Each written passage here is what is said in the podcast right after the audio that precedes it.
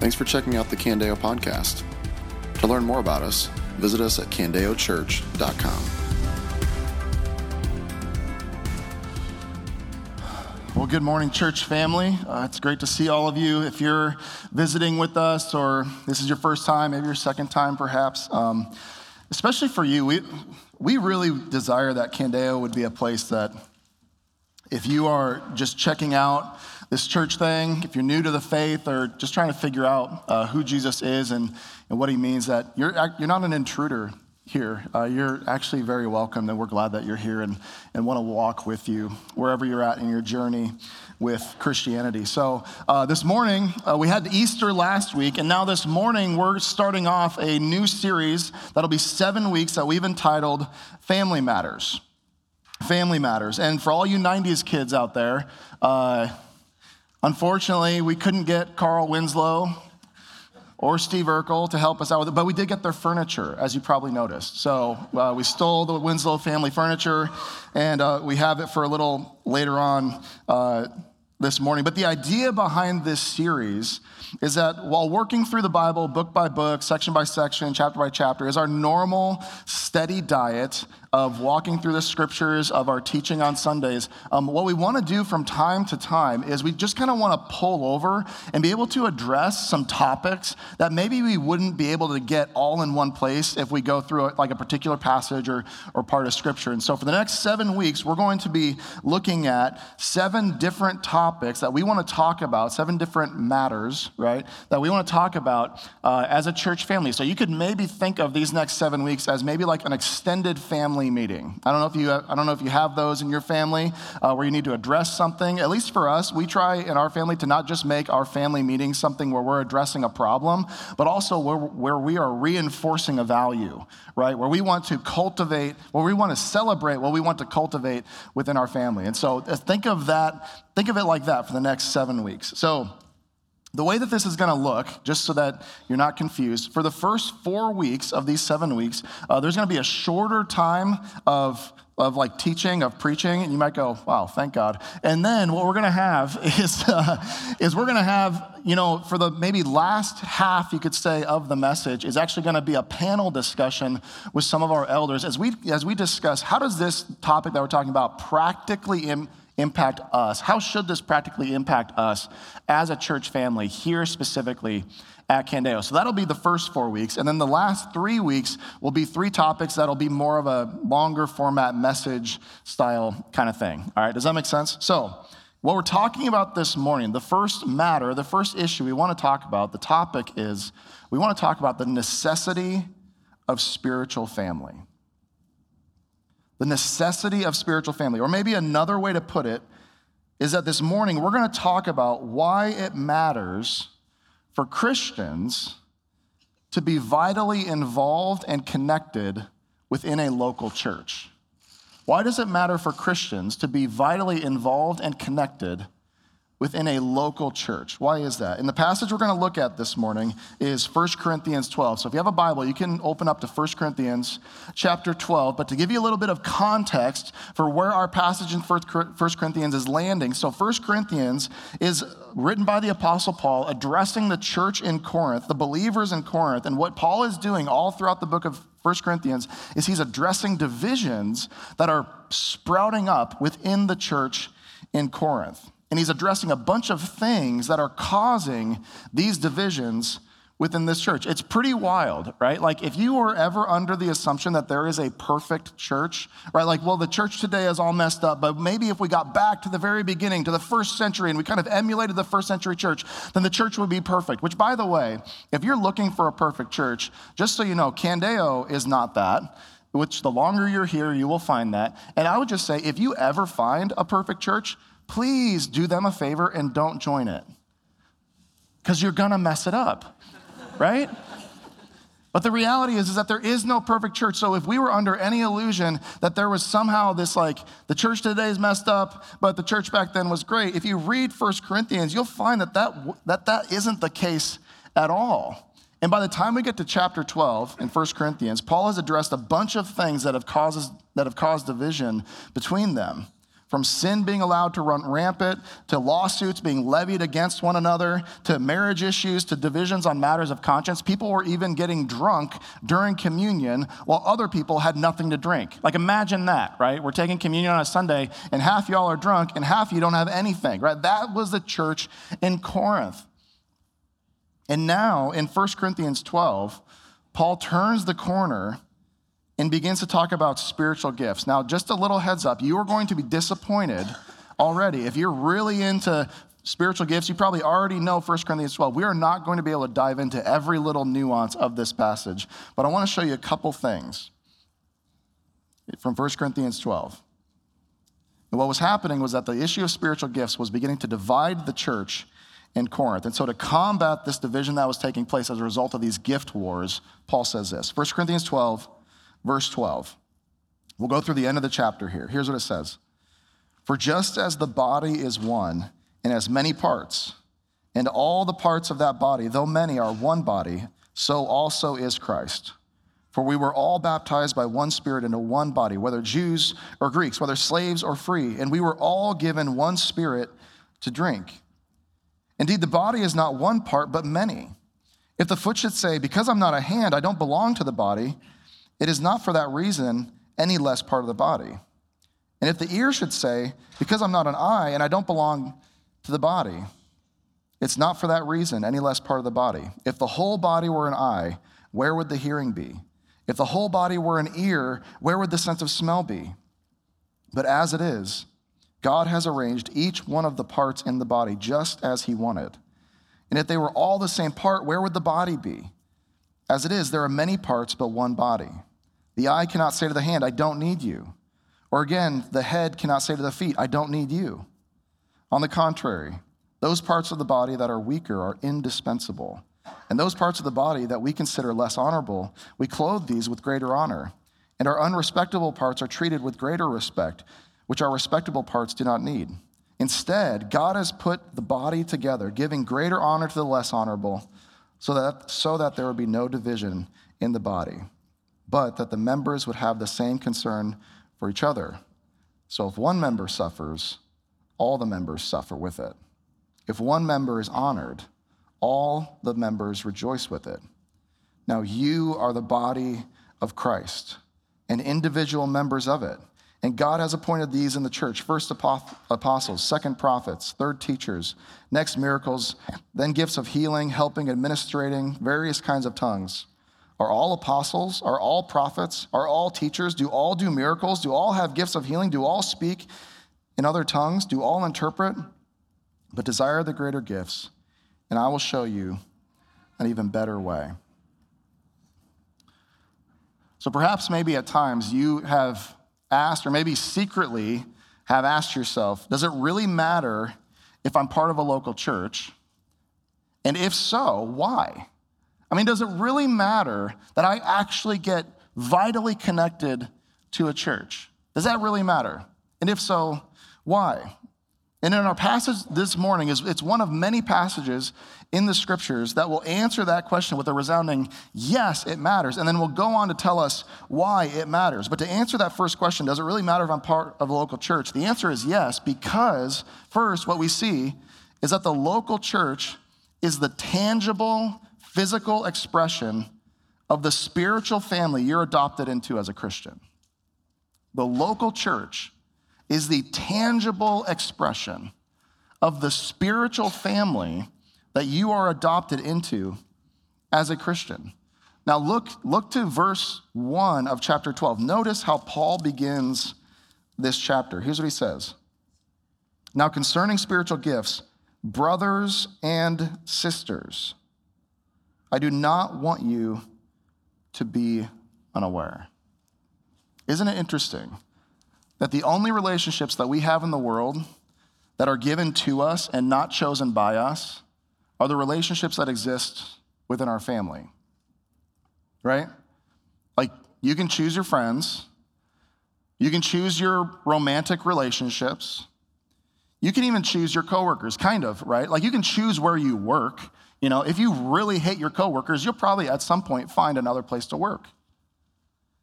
But you can't choose your family. when our son Judah was born, I remember uh, he was born, and we brought Naomi into the delivery room after a while, and uh, we handed Judah to Naomi. And when we handed Judah to Naomi, we weren't saying, Well, what about this one? What do you think? Right? And it's not like she could have gone, nah, what else you got? You know, and then we go back to the nursery and find another baby. And we're like, well, how about this one? Like, that's not what that nursery is. You know, it's not a used car, new, new car dealership, I guess. Like, it's not that. Like, she doesn't have an option, right? We weren't presenting Judah to her as an option. It's like, no, here's your brother you guys are going to figure out how to get along, okay? And luckily that interaction went well, right? She liked him and all that kind of, but even if she didn't, doesn't matter. He's still coming home with us, right? Like you don't get to choose your family. Your brothers and sisters, they come automatically, right? And notice that chapter 12 begins with Paul addressing these fellow believers as brothers and sisters. Actually, this is actually the 21st time that Paul will use those words to address these people. By the time we get to chapter 12, he has already addressed them as brothers or sisters 20 times. And after this moment in chapter 12, he'll do it 10 more times. So 31 times in the book of 1 Corinthians, Paul is addressing these fellow believers in Corinth as brothers and sisters, which means that Paul has the audacity to say all throughout this book is that when you are adopted into God's family by grace through faith, you are automatically given spiritual brothers and sisters that in some cases you probably wouldn't have chosen for yourself. Just like your, just like your biological family, right? Like you have some family members that you're like, given the choice, I probably wouldn't have chosen them. Maybe you are the family member they wouldn't have chosen. Right? Like, but sorry, that's just the nature of a family. And in the same way, those who have been adopted into the spiritual family of God you have also been given brothers and sisters in Christ that whether you would have chosen them or not, they are now your deep spiritual family. You see, our passage this morning and nearly all of the letters in the New Testament assume that Christians don't just consider themselves part of like the broader global spiritual family of believers, but it assumes that Christians are vitally connected with local physical expressions of that greater spiritual reality, which means that if you are a Christian, you cannot separate your relationship with the Father from your relationship with His children. You can't have God as Father and not have your fellow believer as brother and sister.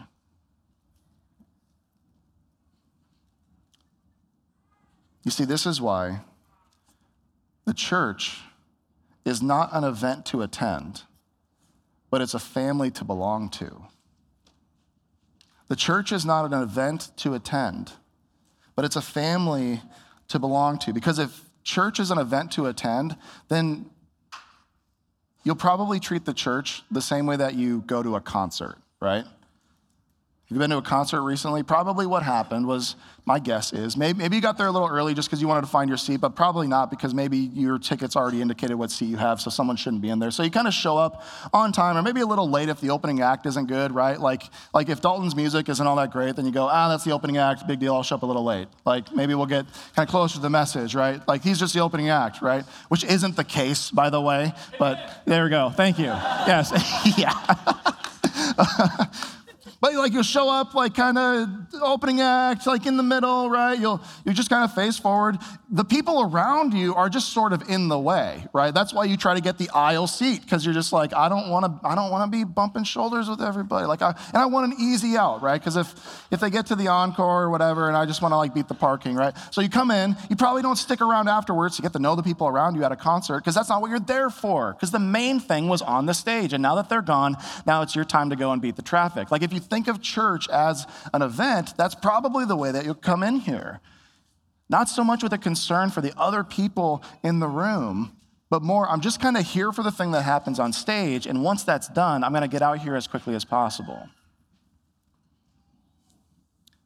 So, does it really matter for a Christian to be part of a local church? Yes. A resounding yes, because the local church is the tangible physical expression of the spiritual family into which you've been adopted. So, why else does it matter? It also matters because as a Christian, you have been gifted by the Holy Spirit to love fellow believers in the context of a church family. You have been gifted by the Holy Spirit to love and serve fellow believers in the context of a church family. That's why Paul uses this illustration. Those of us who preach, we'll spend a lot of time trying to come up with illustrations. I love passages where I don't have to come up with the illustration. Paul came up with it for us. He's like, think of the church like a body. You have bodies, right? Like, think of the church like a body. There's one body, many parts. And these body parts don't do the exact same thing. I mean, even, even, even your hands, right? You have a left hand, you have a right hand. And even those do different things. You have a dominant eye, right? You might have a weaker eye. Like, even parts of your body that are somewhat similar still function in different ways for the good of the whole. And the point that Paul is making in using this illustration of a body is that there's no such thing as a Lone Ranger Christian because there's no such thing as a Lone Ranger foot or a Lone Ranger hand, right? You know what you call a foot or a hand without a body? You call that a problem, right? Like that's a problem. Your hand gets separated from your body, something has gone wrong. And so Christians should identify with other Christians, not from afar, not at a distance but instead, Christians should be vitally connected to the local church because you have been filled and empowered by the Spirit to serve and love and meet the needs of fellow believers, which also means that other believers have been gifted to be able to serve and meet needs that you yourself couldn't meet on your own. So, not only do other people need the unique ways that God has gifted you, you also need the unique ways that God has gifted others. You need, you have needs that only other believers can meet for you. So, that's why we need to be vitally connected to a local church. If you are a believer, you need to be vitally connected to a local church. That's why. So now I want to invite some of our elders up. Uh, we got Cody and Nathan to come up. And we want to talk about how should this practically look here at Candeo. So they're going to come up. Uh, Cody also agreed to sing the Family Matters theme song. Wh- okay. I know you know it. Uh, all right. Sorry, man. Crowd participation here. You guys remember the song? It's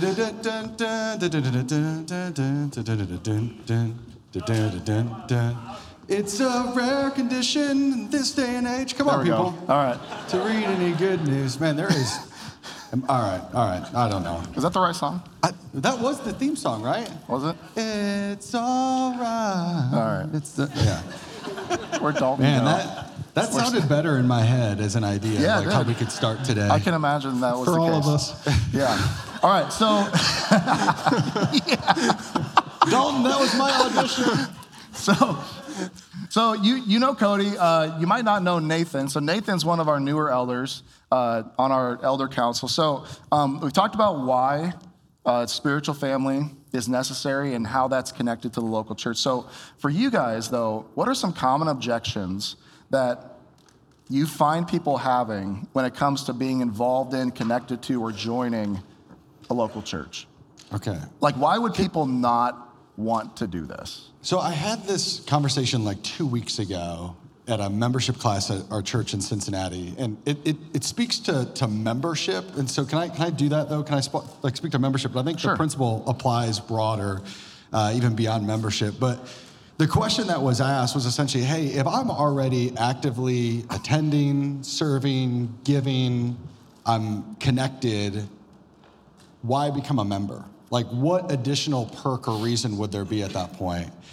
And the the metaphor that came to mind when I was answering that question, I just kind of flipped it back to them. I said, I, I guess it's probably the same thing you could take as far as like, if I'm already enjoying a dating relationship, why get married? Like with all the commitment that goes with it. And what I wanted to appeal to was not so much like an, a sense of like obligation or duty, like you should do it because you should do it, but like what you're missing out on. Like those that, that, are, that are married and have like a rich and beautiful marriage, like you know this to be true, that like the richness of relationship, it correlates. Like they move together in a positive direction. The richness of relationship correlates to the level of commitment between you and that person. Like I thought I knew what love was when I stood on that stage 18 some years ago and looked at my bride in the eyes and said, I love you. But 18 years now of like great days and some awful days and the richness of relationship that we have experienced together, you can see like God's great design for marriage and the beauty of it is like you experience an intimacy unlike anything else. And when you hold the church at like arm's length or with like uh, i'm dating the church attitude rather than i'm ready to marry the church you're missing out on just the richness of relationship there. And uh, man i just want so much more for you mm. and god wants more for you. So that would be like an objection i've heard that i'd throw that back. Yeah. Yeah i think that key word that you kept using is commitment. And with a with something such as commitment you are saying I am going to be part of this church. I am going to put myself out there and be in other people's lives. And that's pretty scary. That can be scary when you are, with, with that, can be the fear of being rejected by other people. And anytime you're saying, you're stepping out there and, and making that commitment and saying, I am going to be part of this church. I am going to commit to being here, being in people's lives, being involved in connection group. Um, that means that, that you have to put yourself out there and be known and, and open yourself up and, and allow other people to open themselves up to you as well. And with that comes that, that fear, but also with that comes that growth that uh, is only going to come by being part of a community and allowing people to speak into your life and allow you to grow more mm. within your spiritual life. Yeah. I think if I was to add one more thing, I, I, think we also just overestimate how strong we are on our own. You talked mm. about like the Lone Ranger Christian. Um, man, I get so sad for, for people that when they're in the midst of the hard struggles, they actually withdraw from community rather than run into it. I, I think something that I would just point out just scripturally is if you go back to Genesis, like the opening pages of our Bible, um, for the first 49 verses, you will get seven it's good statements or it's very good. It's good, it's good, it's good, it's good, it's good, it's good, it's very good. And then 49 verses into Genesis, you get the first not good statement. Does anybody know what it is? It's not good for man to be alone. What's interesting about that statement at that point in Genesis? Is Adam alone? Now, Eve's not there, but who is there? God. Right? And maybe you've heard that growing up, like, like somebody told you, like, all you need is God in your life and you're gonna be fine. But here, Adam has full relationship with God. There's no sin in the world. And yet, God looks at that and says, it's not good for him to be in this situation like that. And so, what he does is he creates a helper uh, uh, to complement him. And it's not just within marriage that we experience that, but in a relationship with one another. Like, God created us to flourish best in the midst of community. And so, we're not good on our own. And it's not healthy for you when you're in the midst of struggle to withdraw and go, I need to figure this out before I come back to church. It's like, that's the point of the church. Mm of the gathered body of Christ is to encourage and to care for one another. There's one member suffers, others suffer with it, and things like that. So, yeah, those would be a few objections. I think. Yeah, I would just add one where some of you, and I probably have this kind of conversation um, more than one time a week, but maybe less than ten, with people who who have come to Candeo, and part of the reason why you're here is because you had a really bad experience with the church you came from, or the leadership you came from, or whatever it is. And, and, and I can imagine that if that's the situation that even brought you here to Candeo, that it would be really easy to, to hold any church. It could have been it could have been any other church to hold to hold like that next church kind of at arm's length because you just you got burned, right? And you're like I don't know. And so maybe for you, you've just kind of been hanging around for a little while, just kind of checking things out. And I just want to say out loud that if that's if that's the situation that you're coming from, like just know that our leadership like understands that and we're not frustrated with you for maybe going a little slower than maybe some other people would into jumping back like right back into a to a church family. And so I would also say though as well, um, we love walking with people as you are healing in that process as well. And so, one thing that I wouldn't want you to do, I wouldn't want you to feel this tremendous pressure that you got to just jump back in right away because it's like, man, I just came some, from some hard stuff. Like, I don't want you to feel a, a tremendous amount of pressure there. And at the same time, I go, can we, can we come alongside you and help you at least know what it looks like to not heal alone? as you kind of get your feet back under you. And so I just want to acknowledge those people that maybe you've had some, some church hurt or something happen from where you came and, and you're just really hesitant to like jump into another context. Just know like we see you, we love you, and we want to walk with you in whatever way that looks for you as you even slowly begin to integrate back into a new church family. Because I know that can be really hard. So, um, yeah, I just want to say that out loud. But so, we talked about um, being uniquely gifted to serve and uh, meet the needs of other people. There's something interesting that happens here in this 1 Corinthians passage. You have 1 Corinthians 12, 13, and 14, right? Uh, 1 Corinthians 13 is probably the most well known, and you've probably heard it most at weddings, uh, the famous love chapter. Um, can you help us understand kind of how 1 Corinthians 12, 13, and 14 all play together as we begin to think through, okay, I'm talking about spiritual gifts. How am I uniquely gifted? What is my gift? Should I take a test? Like things like that. What, what's maybe the first thing actually we should consider as it relates to assessing our gifting? Yeah, I'm glad you're bringing that to our attention here. Guys, if you have a Bible, like just look, look down at, at chapter 13 for a second. I mean, the flow here is very purposeful and, and it, we were the ones that added in the chap- chapter breaks and things like that. But this is a letter that flows one thought to the other. But it's a reminder. I mean, 1 Corinthians reminds us here that the greatest thing that we can offer to each other is not our gifts, it actually is love. It starts with love. That's the foundational thing.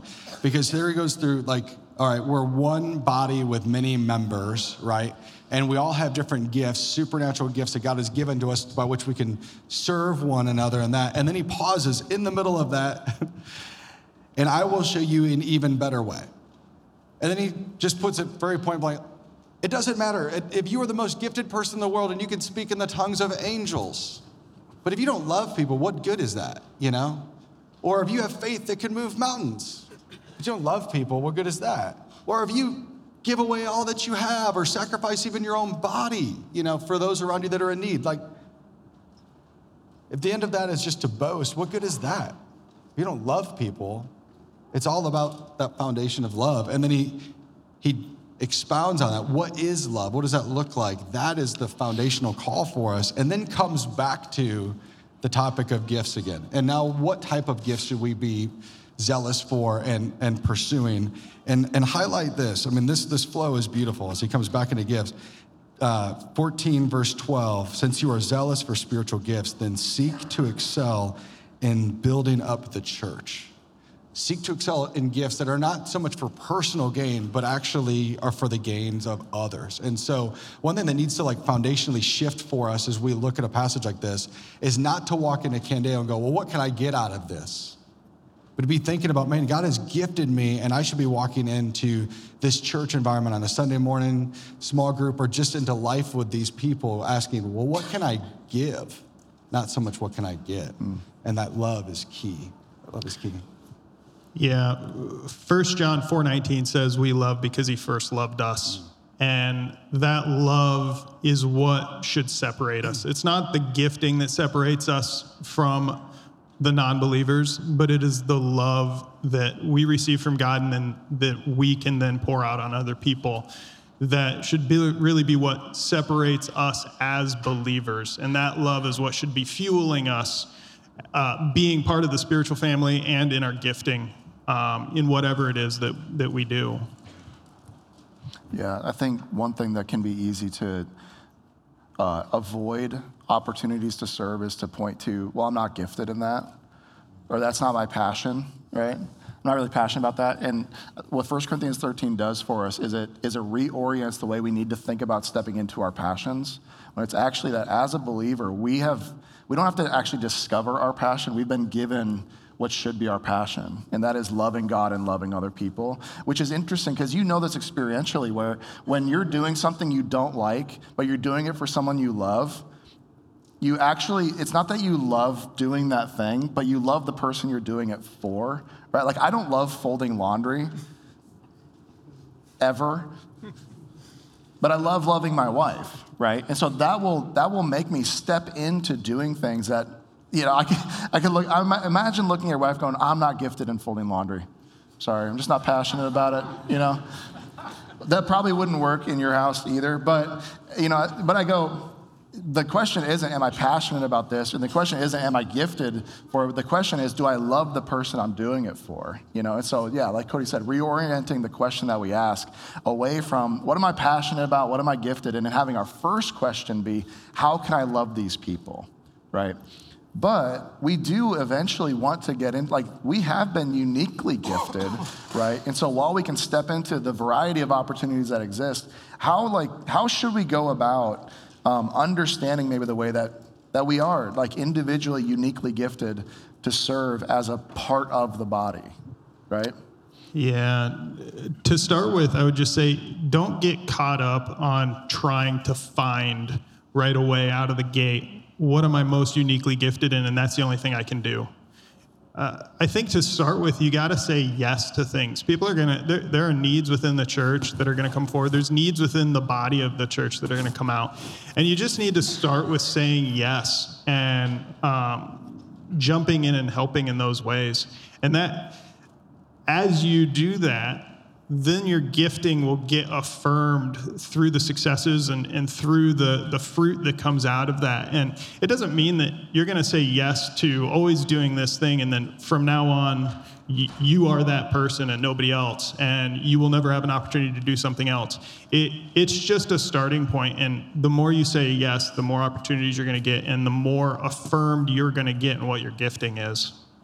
Can I throw a question at you personally? What was your journey like? I'm kind of curious. Uh, what was your first role of service in the church? Do you remember that? I think my first role in service is going to date me because this this goes back well pre-internet when you had a bulletin that was basically How like. How old are you? I think we're the same age, aren't we? yeah, I'm not that much older than you. Come yeah, on. Okay. When you had a bulletin that you got every day that was every week that was like your booklet for the week that you know that was where all the information was. So like one of my first jobs was was sitting there on saturdays and you would fold this eight and a half by 11 piece of paper and then you'd stuff it with all these little pieces that went along with it. Everything that you'll find on the internet now on our candeo website that had to be in the bulletin. So so that was that was probably one of my first jobs of saying yes, I will do this, and it's not like I had a gifting at folding a piece of paper. so, so I'll date myself here a little bit as well. The, the first thing I remember doing this was at, at, at Cornerstone. I was with Salt Company there. Um, when the sermon would would would be done, they would take that recording and burn it onto CD and cassette tapes and put it at the resource center. And so my job was to take that teaching burn it into those two uh, formats, and then to sell those after Salt Company as a way to make those available. And so I was the guy behind the counter, like passing out and selling cassette tapes. Cassette tapes. That, that does date that you. That dates me a little bit. That's also pre-internet. Uh, but that was that was like the first thing, and I, I think, you know, when I look back at that, and we were kind of like having this journey together the other day, like listing off all the things we've done. I think the thing I, I praise God for was just like the willingness in my heart to say yes like that when needs popped up to say yes. And then as I went along that journey, like God started to affirm different things and others around me started to affirm different things. And I think it just proves what's true is that uh, it's easier to redirect somebody that's in motion rather than just sitting there going, I'm not going to move until I find the perfect opportunity and the perfect thing. And so to put yourself in motion, to be saying yes and let God and others kind of direct and affirm mm. in different ways. Yeah, you probably caught that both of them, and I was just going to say a very similar thing where it's like, at the more you say yes and the more you serve in the context of community, that community will begin to affirm things within you, whether, and they'll begin to recognize those places that you step into and those things that you do and the way in which you do things that seem to have an exponential multiplying, like, like uniquely uh, helpful like effect to wherever you're stepping into, you know, and, and that community will, will also hopefully love you enough to tell you where you're really bad at some stuff, right? And just go like, hey, I know you might, there, oh man, uh, we don't, we got a little bit of time. So well, not quite. I remember a guy not here. This was in a previous context where this guy was like, was like, man, graphic design is my thing. I'm just so passionate about this and all this stuff, and I want to, I want to do the graphics or whatever. And so we we gave him a couple projects to do, and they were terrible. And and and I just looked. I was like, I was like, hey, listen, I love that you're passionate about this. The reality, though, is that um, you're not currently very good at it. And so, like, in this, I tried to be so, you know, and so I was like, I was like, okay, there's a couple options we have here. One, here are some ways that I think you could develop in this skill. You know, maybe maybe you're just like really early on in it, right, and just need more development. Um, we could also consider the context, and so maybe we're not going to have you be creating things for like a really broad context maybe we'll start with some like very like some smaller things that basically no one will see but just so that you can kind of get some development right um, or is this actually where you've been uniquely gifted? Though you might be, though you really might want it to be, is this actually where you're uniquely gifted? And it turns out this guy, uh, uh, all of us should pray. I'm telling you, this guy, I've, I, I have not, I've not personally seen him for probably 10 years, and every week I get a message from him saying, I'm praying for you this week. How can I pray for you next week?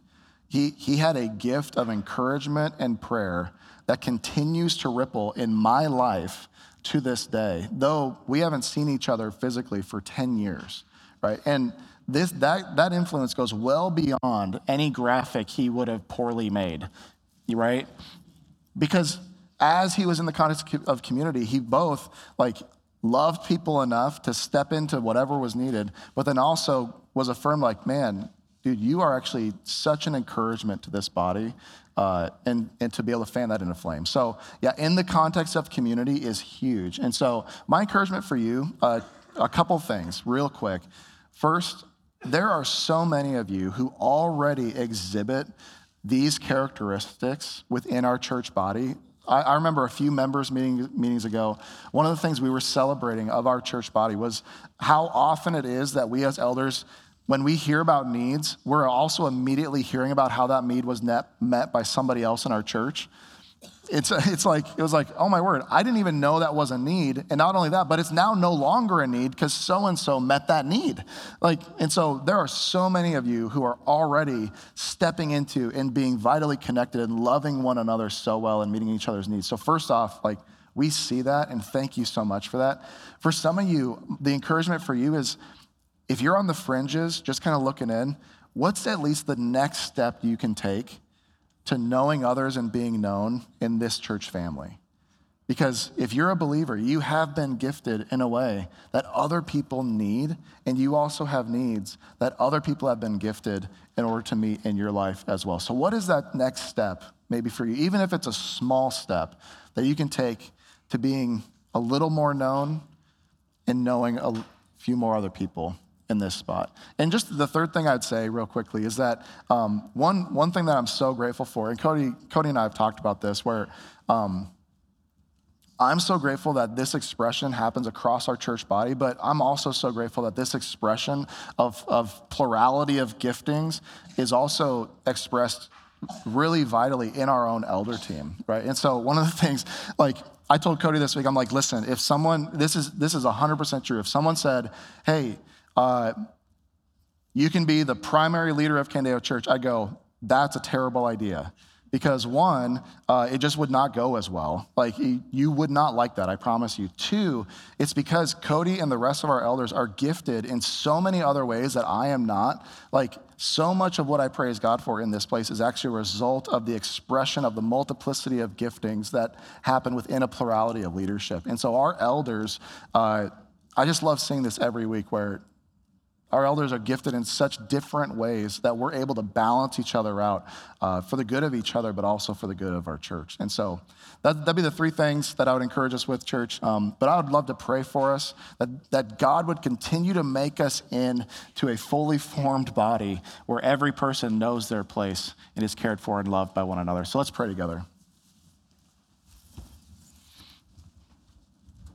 Oh, Jesus, we thank you that it's by your blood and by the Holy Spirit that we are united together as a church, that we are connected to one another as a spiritual family. And Lord, I pray that that Candeo Church will be marked by people who deeply love you. And because we deeply love you and you deeply love us, we deeply love one another. And so, for whatever needs there are, whatever opportunities there are, that we would step into those places First, out of a posture of love for you and love for people. But then, Lord, I do pray that our body would be one, that we recognize the many members as we stand as one body. That as we're fueled by the gospel, that we would celebrate one another, that this would be a culture of honor and celebration. Or that we would submit to one another, that we would express our needs to each other so that you could meet our needs through the hands of other people. God, would you make Candeo a unique, countercultural, diverse family who loves one another, and that our love for one another would be a radical testimony to the world of your great love for us that you have shown in Christ. Would this be true of us today? Pray this in Jesus' name. Amen. This has been a message from Candeo Church. To learn more about us or to hear more messages, visit us at candeochurch.com.